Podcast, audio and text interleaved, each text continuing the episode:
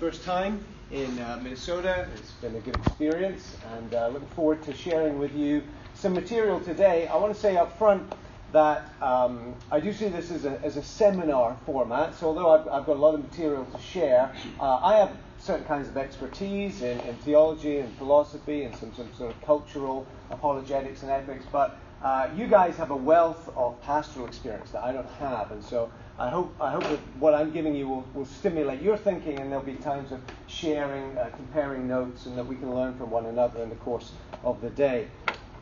Well, the first uh, session um, uh, is on uh, really some theological foundations, foundations in, in biblical uh, anthropology. And I wanted to introduce this topic by uh, talking a little bit about um, an early childhood memory of mine. one of my earliest childhood memories is of the sound of Bach's Brandenburg Concerto Number Three, wafting across the living room in our home in the south of England. Uh, this was not because my parents were trying to educate me in classical music, although they, they did try and do that relatively unsuccessfully, um, but rather because this, this music was the theme tune to a popular television program that my parents enjoyed, the Antiques Roadshow. The Antiques Roadshow. You've probably heard of the Antiques Roadshow. Uh, it was first aired in the United States in 1997, so it's been here for about 20 years. But like, like every great aspect of American culture, it was stolen from Britain. Uh, and uh, we actually invented the Antiques Roadshow. That's been broadcast in the United Kingdom since 1979. And uh, if you haven't seen the show, uh, the premise of it is very simple. Basically, people bring items that have been passed down in their family or that they found in their house or something like that. And uh, these items will be examined and appraised by experts, uh, antique dealers, antique experts. And uh, they will try and uh, figure out what this thing is, and they'll give an estimated value. They'll put a valuation on this, this item. And the, the, the program is certainly educational to a degree, uh, but it's mainly popular due to its entertainment value. Especially, it's most entertaining when there's a there's a, a big disparity between the owner's expectation and the specialist's actual evaluation. So the, the lady who discovers this uh, dusty old book in her attic uh, is told that this is a, a first edition copy of some 17th century work and that it's actually worth hundreds of thousands of dollars. Wow. And then the guy who brings in what he thinks is a rare Ming Dynasty vase, uh, which he was hoping to sell and fund his retirement. Uh, well, it's a, he's a little defla- deflated when the expert points out uh, the three little words on the bottom of the vase made in Taiwan. Uh, so, th- this is what makes the program entertaining. But the central question that drives viewer interest uh, is the question of value and worth. What is, whatever the item is, what is its value? What is its worth? What is it worth? But in order to answer those questions, you have to answer two prior questions. The first question is what kind of thing is it? What kind of thing is it? The question of its nature. What is the nature of this thing? What kind of thing is it? And then the second question you need to ask is where did it come from? Where did it come from? What is its origin? So there's two foundational questions the question of its nature, the question of its origin. And then you can answer the question what is its value? What is it worth? And then these three questions together invite a fourth question How should I treat it? How should I treat it? What should I do with it? If it really is a rare, first edition 17th century book, you're going to be very careful with it. You're going to get it insured. You're going to make sure it's, it's protected from fire and theft and so forth. On the other hand, if it's a cheaply manufactured uh, piece of pottery, you might just put it in your garage to keep all those odd nuts and bolts that you never know what to do with. Mm. Uh, how you treat it is going to depend on what its value, what its worth is, which depends on what kind of thing it is and where it comes from. Now, what does all this have to do with anthropology? What does it have to do with the topics of uh, sexual ethics and so forth that we're going to be looking at later today? Well, the relevance is this these four questions can be asked about human beings as well. The same four questions can be asked about human beings. Uh, what, kind of things are we? The question of our nature. Where did we come from? The question of origins. What is the value? What is the worth of a human being? And how should we treat it? And these four questions are interconnected in the same way as for an antique. In order to answer the third and fourth questions, you've got to answer the questions of nature, you've got to answer the questions of origin. And so that's what we're going to be doing. We're going to be exploring this topic of anthropology, asking these questions about human nature. Just consider some of the great cultural and moral debates of our time abortion, euthanasia, racial equality and civil rights, sexual morality and the, the sexual revolution, sexual liberty, religious freedom, environmentalism, animal rights, research on embryos, genetic enhancement, genetic modification, gender identity. All of these issues and many others turn crucially on the issue of anthropology. Anthropology, the, the nature of human beings, what we are, where we came from, why we're here. And the reality is that in our culture today, there are multiple anthropologies. There are multiple competing anthropologies, competing views of human nature. And different positions on ethical and political matters flow out of these anthropologies. And that is why we find ourselves in such a position today, where there are such polarized positions on abortion, euthanasia, sexual morality, and so on down the list. So there's a confusion, a plurality of anthropologies in our society today, competing with one another. But anthropologies don't come out of nowhere. They aren't created out of nothing, as it were. Anthropologies aren't self sustaining and free floating. Rather, they are grounded in something even deeper. Every anthropology, every theory of mankind, theory of human nature, is situated within, arises from, and finds its justification within a broader worldview. A broader worldview. Uh, a, a worldview in the sense of a, a wider perspective on things like ultimate reality, ultimate truth, ultimate meaning, ultimate value.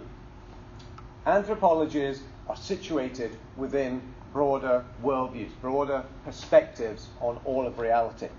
And so, what I want to do in this first session this morning is to consider three prominent worldviews that we find in our culture today and the competing views of human nature that they embody and entail. So, three worldviews and three anthropologies that flow out of those worldviews.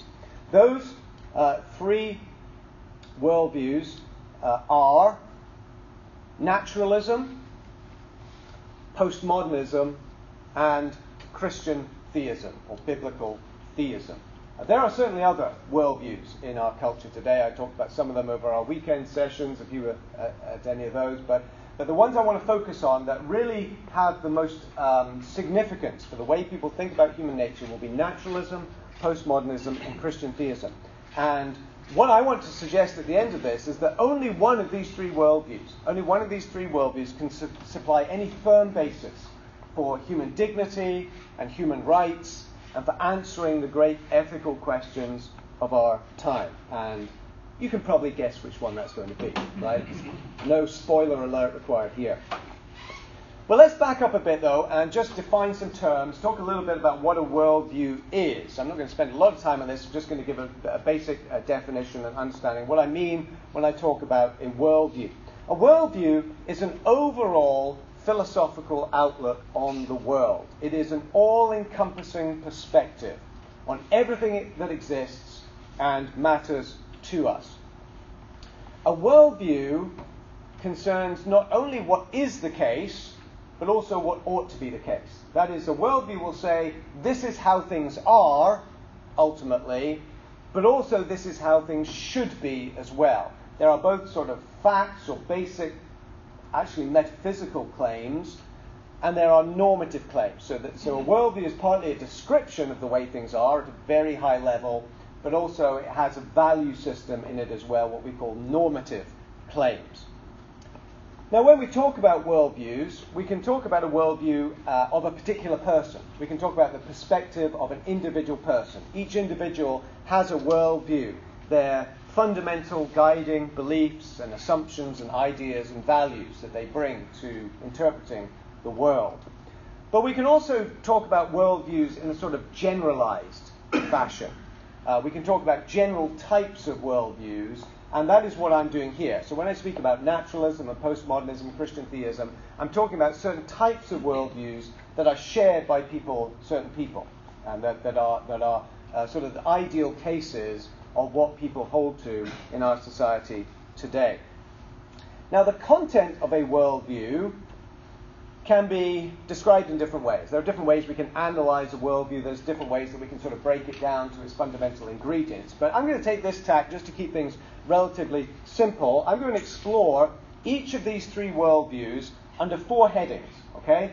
First, its view of God. Second, its view of ultimate reality, what's ultimately real that grounds everything else. Thirdly, its view of truth and knowledge, where truth comes from, how we know what we know. And then fourthly, this worldview's view of goodness. What is the highest good, the ultimate good? What is its basic value system? So that's how I'm going to break down these worldviews God, ultimate reality, truth, knowledge, goodness, and value. Any worldview, or what's sometimes called a world and life view, will incorporate views on all of these areas in some fashion or other. So let's dive in with the first of these naturalism. Naturalism. Naturalism is, in a sense, a very simple worldview. In fact, I'd say it's too simple. It's an impoverished worldview. But naturalism makes this fundamental claim only the natural universe exists. Only the natural universe exists. What do we mean by natural? Or what do naturalists mean by natural? Well, a fairly standard definition for those who hold this worldview is something is natural if it can be studied and, in principle, explained by the natural sciences, the natural sciences or the empirical sciences, the sciences that use sense observations to formulate theories about the world, the physical world. So, naturalism says only things that can be explained by basically physics, chemistry, and biology. Physics, chemistry, and biology are the natural sciences, and everything that exists can be explained in those terms. A very common view among naturalists is that all of the sciences can be reduced ultimately to physics.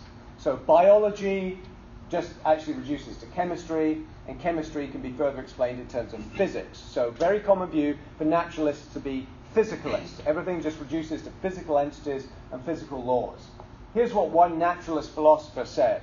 Uh, his name is Alex Rosenberg. He teaches at Duke uh, University. Uh, he's a philosopher of science, he's a naturalist. He says this The physical facts fix all the facts. Physical facts fix all the facts. In other words, every single fact, if it truly is a fact, then it's explained by physical facts.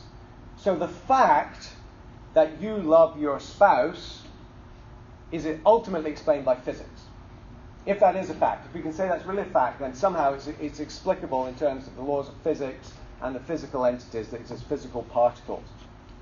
Naturalism is uh, very closely associated with a view known as scientism. Scientism is the idea that scientific knowledge is the paradigm for human knowledge. Scientific knowledge is the highest form of knowledge, the most reliable form of knowledge. In a most radical form, scientism says that scientific knowledge is the only knowledge. Unless you can prove it scientifically, you don't really know it.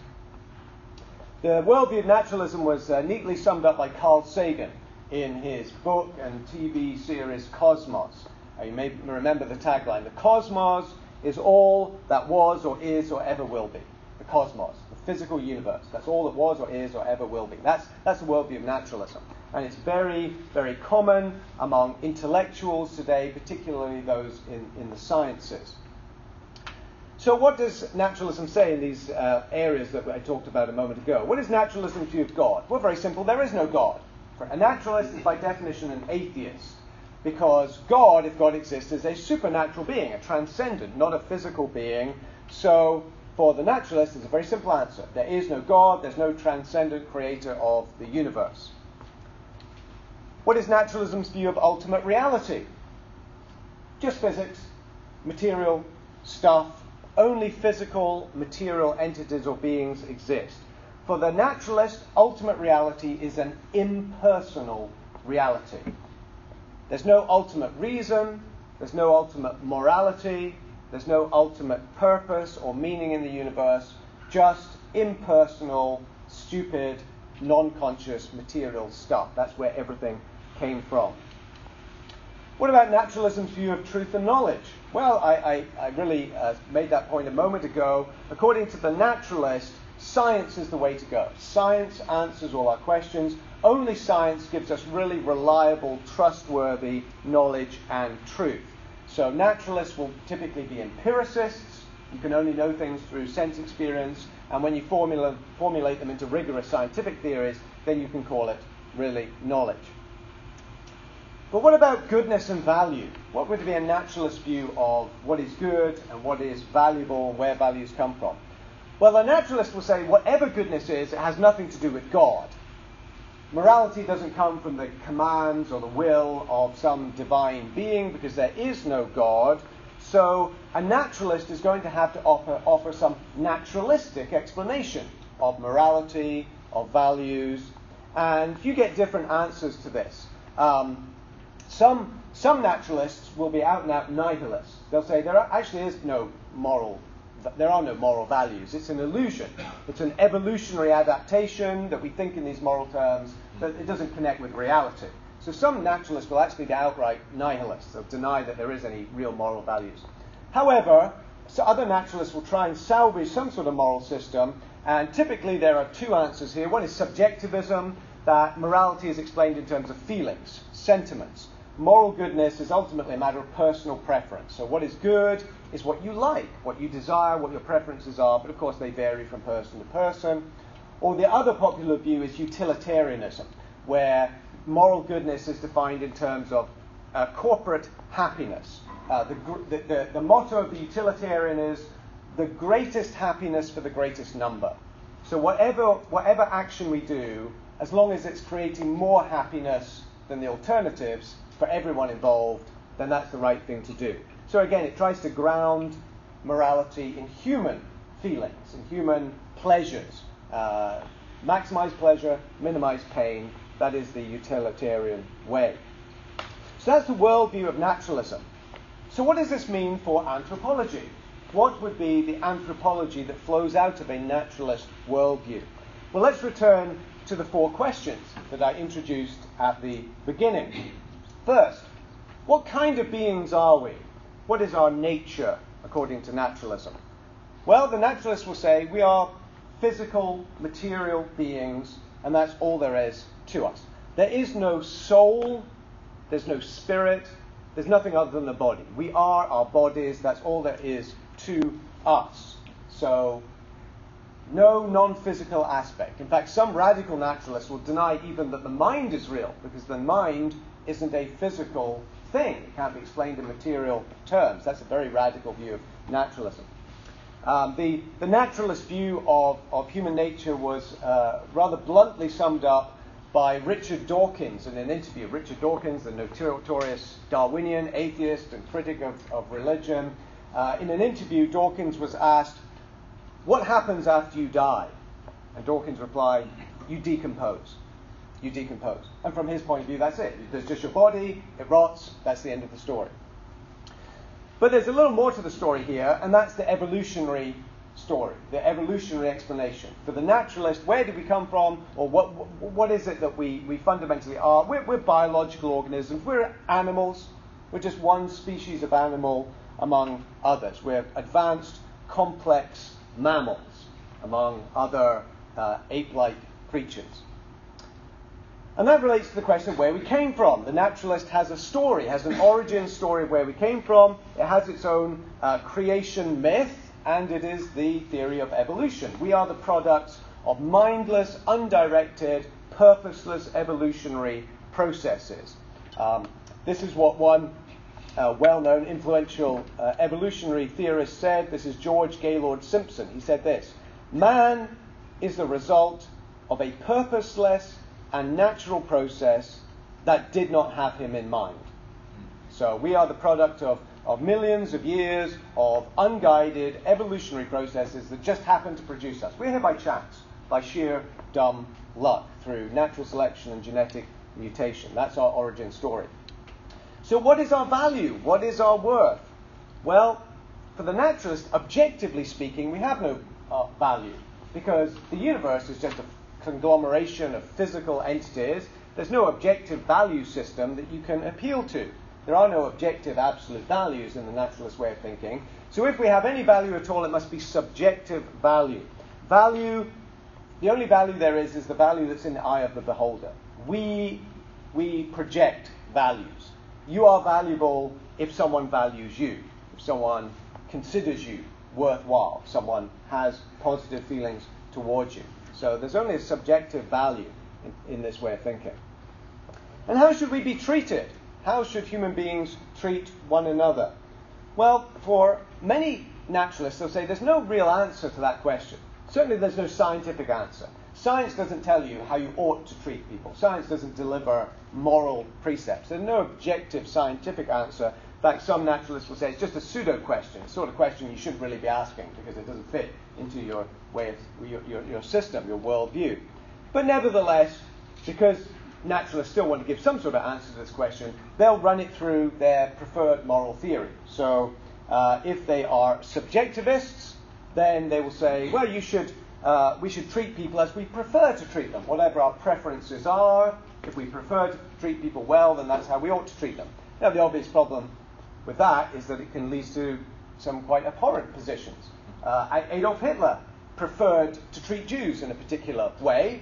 Was that right for him? Well, we don't want to draw that conclusion, or some naturalist will bite the bullet on that. So subjectivism is a bit problematic on this front.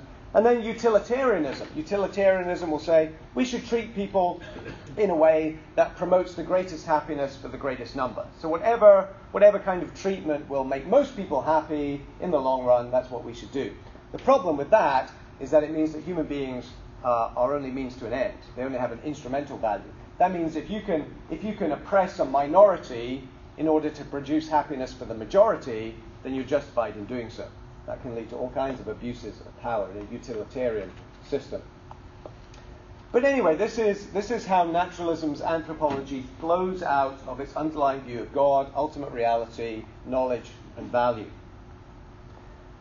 Let's turn now to the second, the second prominent worldview in our day, and that is postmodernism. Now, I, am a little hesitant to use the term postmodernism because it's such a flexible term. It's, it's used to describe all kinds of positions. Someone once said that trying to define postmodernism is like trying to nail jello to the wall. You know, you just can't get a handle on it because it's, uh, it, it's used to cover such a range of positions. So I'm going to take a liberty and I'm just going to define it in a way that I think captures a, a prominent way of thinking in the world today, and it's this. Postmodernism is the view that there are no absolute norms and there's no objective reality. There are no absolute norms and no objective reality in the sense of a reality that just is what it is, independent of how we think and feel about it. There are no absolute standards that are universal, that are, we are all subject to. And for the, for the thoroughgoing postmodernist, there is no reality that exists independently of us, independent of our thoughts and language.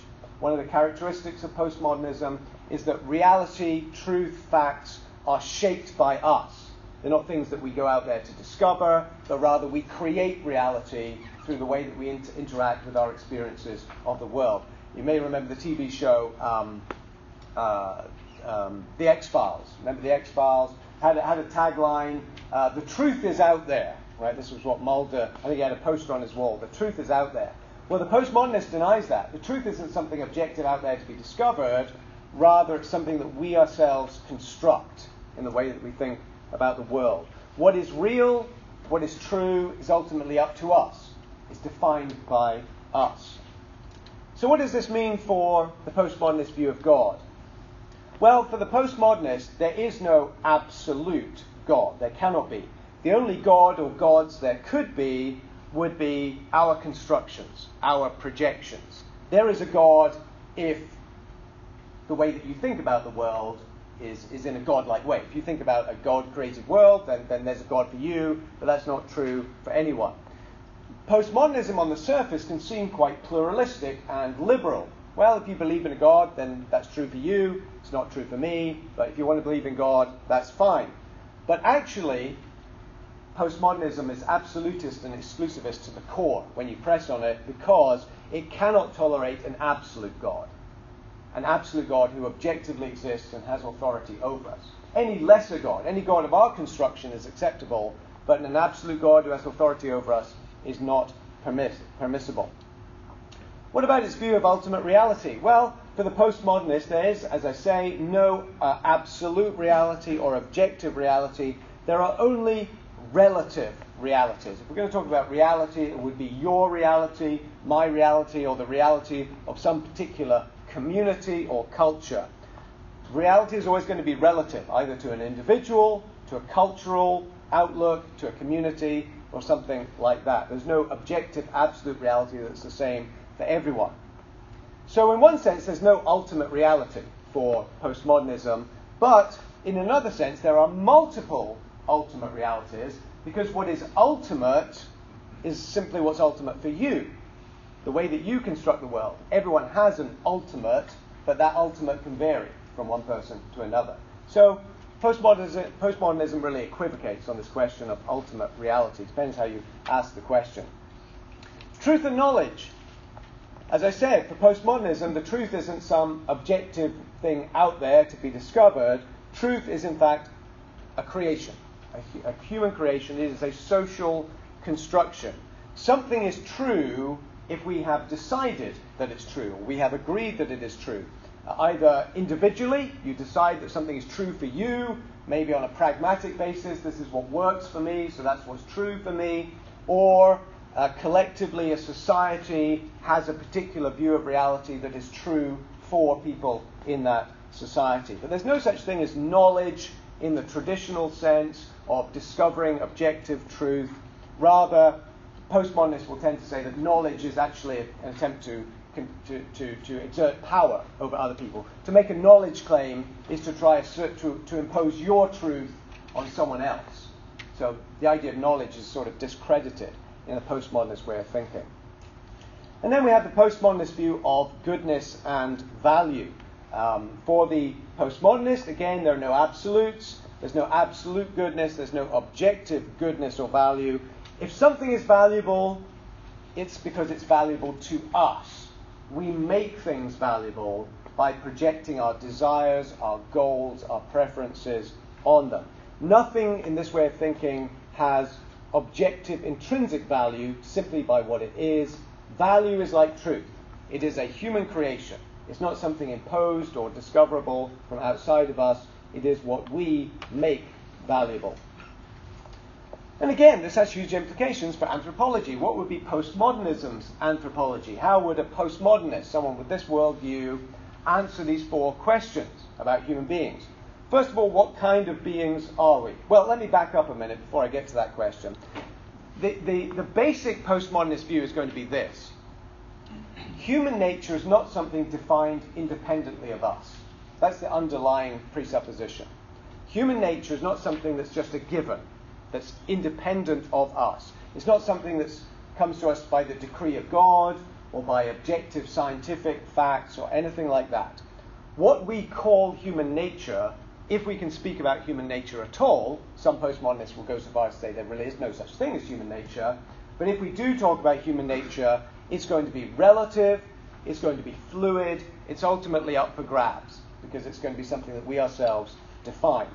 So, now to get to the questions. What kind of beings are we on this view? Simple. We are whatever we define ourselves to be.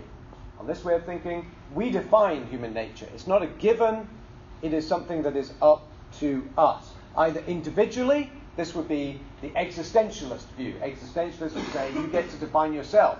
Uh, the motto of existentialism was existence precedes essence. So you exist, and then you define your essence. You define what it means to be human by the way that you live in the world. Or there are collectivist views where society defines human nature for people within that society or within that culture. But again, it's up to us. We define ourselves. Where did we come from? What is the postmodernist origin story? Well, it doesn't really matter. doesn't really matter where we came from. Uh, there's no uh, objective or verifiable truth about that. It could be evolution. It could be aliens who seeded life on this earth. It could be any number of things. Doesn't really matter, except this. There's one thing it cannot be divine creation. That's the one thing that's off limits. You cannot say that human beings are divine creation because then, then human nature would be defined by God rather than by us. It would be something defined outside of us. So anything except some sort of creation, theistic creation story is, is acceptable here. What is our value? What is our worth? Well, again, it's down to us. Our value, the value of a human being, is whatever value we ascribe to ourselves. If we define what a human being is, then it's also up to us to say what the value of a human being is. And we have no value that is independent of our preferences and our judgments about what is true, what is right, where we want to go in the world. We value ourselves. And those values, of course, can vary from person to person. Each person has his own preferences, his own set of goals, his own value judgments. Value can vary from person to person, it can vary from culture to culture. And so, again, this is fluid, it's relative, it's up for grabs. And then the last question how should we be treated? How should we be treated uh, if this is our view of human nature? Well, this is particularly tricky for a postmodernist because, of course, there are no absolute norms. There's no absolute objective answer to this question. But the typical answer is this we should treat people with tolerance and without judgment. We should be absolutely tolerant of one another and we shouldn't make judgments. We shouldn't impose our values on other people. That's the, that's the general approach tolerance and uh, no judgment from one person to another. Well, I've given you an overview of these two worldviews and these two anthropologies that flow out of them. But let me say something about something that they fundamentally share. As we've seen, they're both godless worldviews. They both deny that there is a personal, absolute God. However, there are some superficial differences between them. Naturalism, it seems, has a very low view of humanity.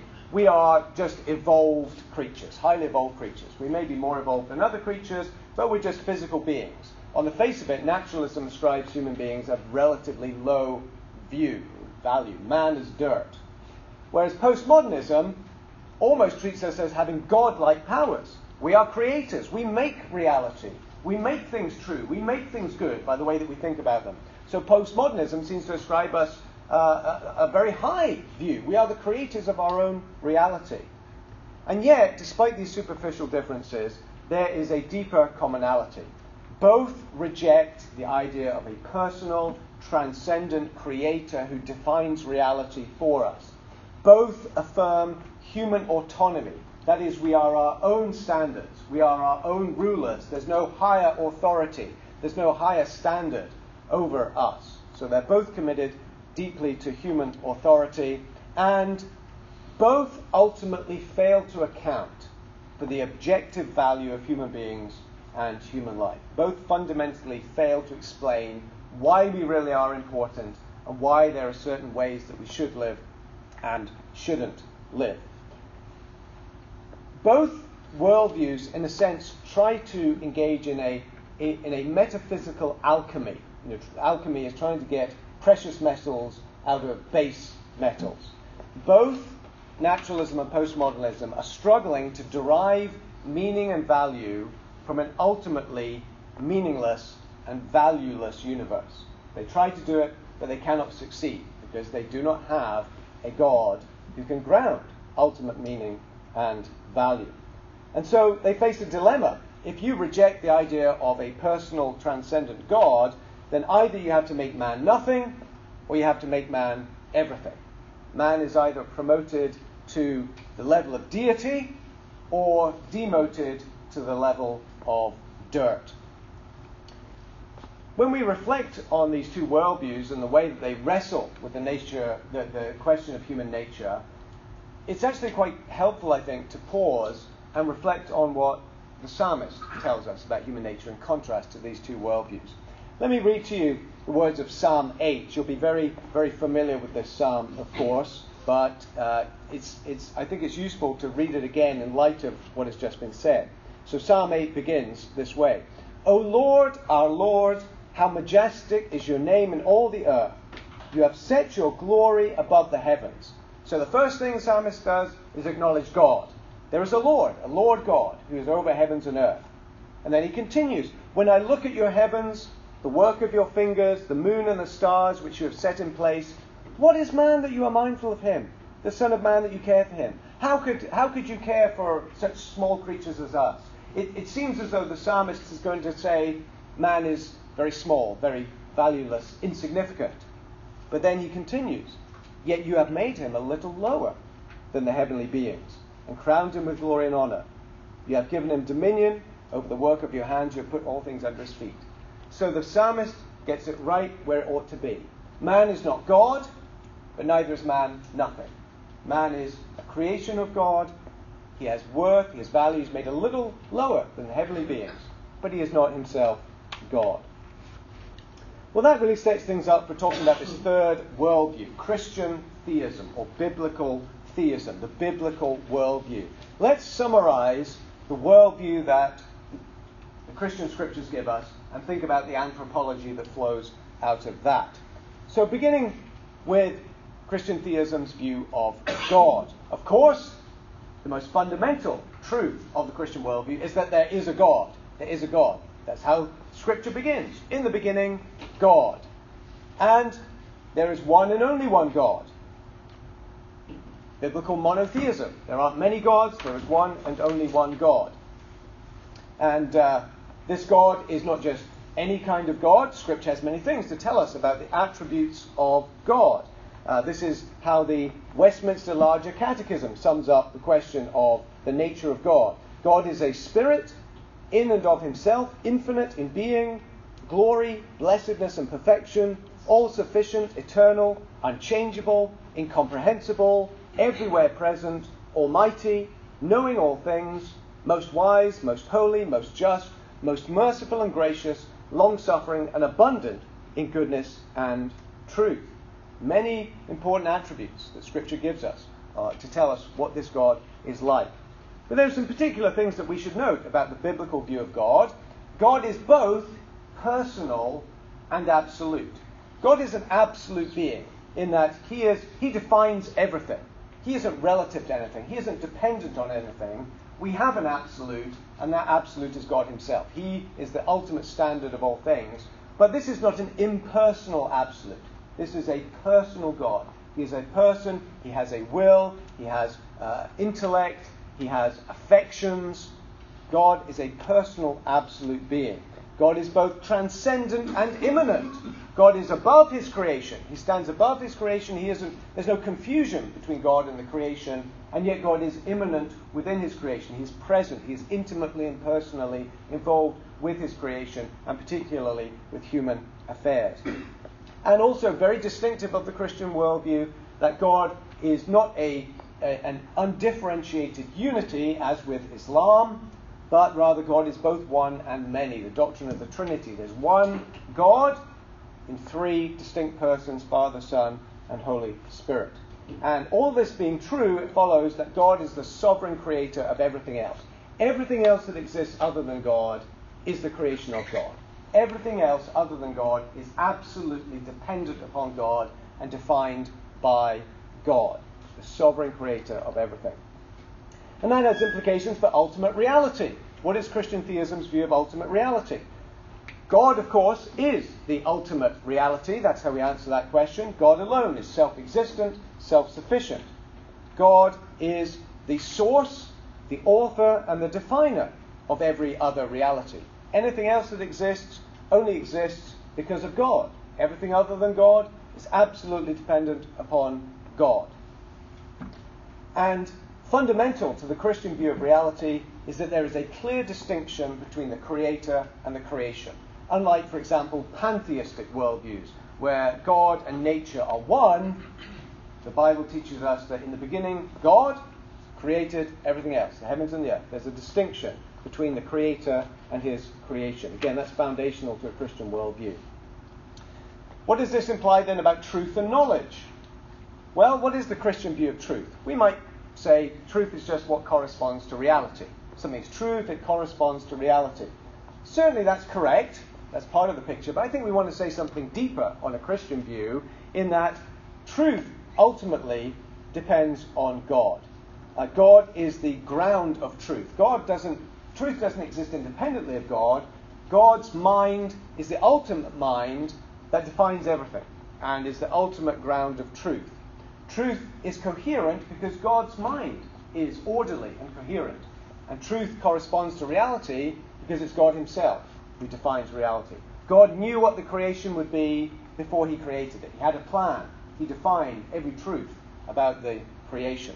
So God is the ultimate ground of truth, but we can know truth because we are the creations of God. Because God created us and created us in His image. Our minds are derivative of God's mind. And God gives us knowledge through divine revelation. We can know things about God, we can know things about this world because God has revealed them to us. So uh, Christianity has what we would call a revelational epistemology. We can know things because God is the ground of truth and has revealed truth to us. And then lastly, Christian theism's view of goodness and value. What is good and what is right? Well, we want to say not merely that God is good, but that God defines goodness. God is goodness. God is the absolute norm or the absolute standard. He is the ultimate standard of what is true and good and beautiful. Something is valuable if God values it, not because we value it, but because God values it. If God delights in it, then it is a good thing. And what does God delight in more than anything else? Himself, right? He, glorifies himself. He delights in himself, and that is why God is supremely valuable, supremely good. Moral goodness, what is right, what is wrong for us, is grounded in God's character and God's will. God gives us commandments, and those commandments aren't arbitrary, they're a reflection of his character. So, for example, God commands us to love one another. Why? Because God is love, because it reflects his character. So, to, to do what is right is to act in a way that is holy, and holiness is defined by God. This is the Christian view of goodness and, uh, and uh, morality uh, and value. So, that brings us to the question of anthropology, a biblical anthropology. A biblical anthropology is going to flow out of a biblical worldview, a Christian theistic worldview. So, how would we answer these four questions that I outlined at the beginning? How do, what, what, what would a biblical anthropology say in response to these questions? The first question, remember, is the question of nature. What kind of beings are we? Well, the first thing to say from a Christian perspective is simply this we're creatures. We are fundamentally creatures. We, are, we exist because we have been created by God. So we are creatures. That's the first thing we need to acknowledge. But more specifically, we are a very special kind of creature. We are creatures made in the image of God, made in the likeness of God. Genesis 1 26 and 27, God says, Let us make man in our image, after our likeness, and let them have dominion over the fish of the sea, the birds of the heavens, and so forth. And then God did exactly that. God created man in his own image, the image of God, he created him, male and female, he created them. This is utterly profound. It has profound implications for ethics, not just that we are creatures, but that we are creatures made in the image and likeness of God. But there are further things that we can say. According to the biblical view, we are gendered creatures. We are created male and female, or perhaps we should say male or female. These are the two options. Um, notice exactly what is said in those, in those verses in Genesis. In the image of God, He created him, male and female, He created them. There's actually a parallelism here. The human race is structured around a basic gender binary man and woman, male and female. And as, as I said, there's a, there's a parallelism in that very verse. In the image of God, He created them, him, male and female, He created them. Gender is closely tied to the image of God. The image of God is reflected in mankind through this gender binary. And also, what it underscores is the basic equality of male and female. Man and woman are equally created in the image of God. The image of God is reflected in both man and woman, but particularly when they come together. What else can we say about ourselves? What kind of beings are we? We are social creatures. We are social creatures. We're not designed to be alone. We're designed by God to be in community. Remember what God says to the man in Genesis 2. Actually, he says it not so much to the man, but to, to himself. It's not good for the man to be alone. It's not good to be, for the man to be alone. I will make a helper fit for him. And so we have the creation of the woman as a fitting companion for the man, and thereafter the institution of marriage and family, which become the building blocks of human society. Another thing that we want to say about our nature is that we are not merely physical beings, as naturalism tries to tell us. We are both physical, we have physical bodies, but we also have a spiritual side. We have a soul. We are body and soul, and this is reflected throughout Scripture. A, a uh, uh, biblical dualism, body and soul. And then the last thing we need to acknowledge, of course, is the fall. Not just we are creatures, not just creatures made in the image of God, but we are fallen creatures. We are sinful creatures. We have fallen from the glory that we originally had, and now we are in bondage to sin. That's part of our anthropology as well. Next question Where did we come from? What is the Christian origin story? Well, the Christian worldview has a very distinctive story, a distinctive origin story. We were created, of course, but we were specially created. We were specially created. That is, we weren't created indirectly through evolutionary processes, as some Christians have tried to argue, I think much misguidedly. Rather, there's a clear boundary we are told that the man was created out of the dust of the earth directly, not out of prior hominids or animal forms. And so there's a boundary between mankind and the animal world. There's not a continuum, there's a clear distinction between man and the animal world. And we are descended from one man and from one woman. There's a unity, a fundamental unity of the human race, descended from one original couple. This is taught in a number of places in Scripture. But this too has tremendous ethical implications. For example, racial equality. Racial equality is grounded not just in the image of God, but also the fundamental organic unity of the family of mankind descended from one man and one woman. It also has very important theological implications as well, this idea of being descended from one man and one woman in the, in the doctrine of the fall, original sin, and so forth. So then, what is our value? What is our worth according to a biblical anthropology? Well, of course, we have enormous value. Not merely as creatures, just the fact that we are creatures made by God makes us significant, but as creatures made in the image of God. This gives us great value, great worth. We see this in at least two places in Scripture. First, we see it in the institution of capital punishment. This may seem counterintuitive. Capital and punishment the death penalty implies that we're worth something? Yes, it does. Because if you remember what, what is said in Genesis 9, where um, God says, I will require a reckoning for the life of man. Whoever sheds the blood of man, by man shall his be, blood be shed. And the reason is given, for God made man in his own image. It's precisely because taking a human life is such a serious crime, an offense against the image of God, that it requires such a serious penalty. And this is actually underscored in the Mosaic law in a number of uh, penalties. For example, the difference uh, if, if, uh, if, uh, if you destroy um, a man's, if you kill a man's oxen, then you have to make restitution. But if your oxen kills a man, then, then you are uh, on, the, on the hook for the life of that man. There's a, di- a difference even in the penalties in the Mosaic law. But secondly, we see the value of human beings in the doctrines of the incarnation and the atonement. The incarnation and the atonement. The value that God puts on human life is nowhere demonstrated more dramatically than in the fact that God Himself was willing to take on a human nature and make an atoning sacrifice to save human beings from eternal hell and bring them into eternal fellowship with Himself. To put it bluntly, God did not take on a canine nature and make atonement for dogs. We may love our dogs, and they may love us. But God did make not, not, not make dogs in his own image, he made humans in his own image, and he was willing to make that sacrifice, to take on a human nature himself in order to save us. That gives us great dignity and worth. And then, fourthly, how should we be treated? How should we be treated if all this is true? Well, we should treat each other, of course, then with great respect, dignity, and care, precisely because we are creatures made in the image of God. And so we should make every effort to protect and preserve human life. There is really something sacred about human life. It's not the ultimate value, only God has ultimate value, but humans have very high value. Human life has a high value. It is to be protected, it is to be preserved.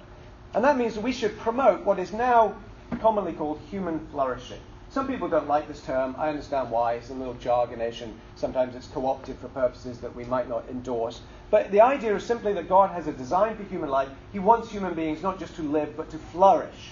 To flourish, to fill the earth, subdue it, to, to prosper, but on His terms rather than on their terms. And certainly we must treat our fellow humans as having immeasurably more value than non human animals. Yes, we care for the animal world. Yes, we care for the environment. But none of this has more value than a human being. But at the same time, we must treat each other as fellow creatures, not as gods. We treat each other as fellow creatures, not as gods. We are created in the divine image, but we are not ourselves divine. We are made a little lower than the heavenly beings, lower, not equal to the heavenly beings. So we need to recognize our place as creatures, creatures of great value, but nonetheless creatures and not as gods. So we do not uh, idolize ourselves, other people, human society. We recognize where our true value comes from. Well, time is, uh, is upon us. Uh, I was going to say a little bit about Islam and Judaism, what's distinctive about Christianity. We'll leave that for the Q&A if you want to ask about why, why Christianity has the edge on Islam and Judaism here. Let me just sum up what I've said here very briefly. Our fundamental anthropology is going to have huge implications. How we view human nature, human origins, human characteristics, is going to have huge implications. Ethical implications, cultural implications, missional implications. How we view the mission of the church in the world is going to depend on our fundamental anthropology. And our anthropology must be situated in a broader worldview, and it must be a biblical worldview. Naturalism and postmodernism are sterile soils. Nothing can truly grow in them. Only a biblical Christian anthropology can account for human value, human dignity, human rights, and human responsibilities. And so, our anthropology must serve as the foundation for biblical ethics.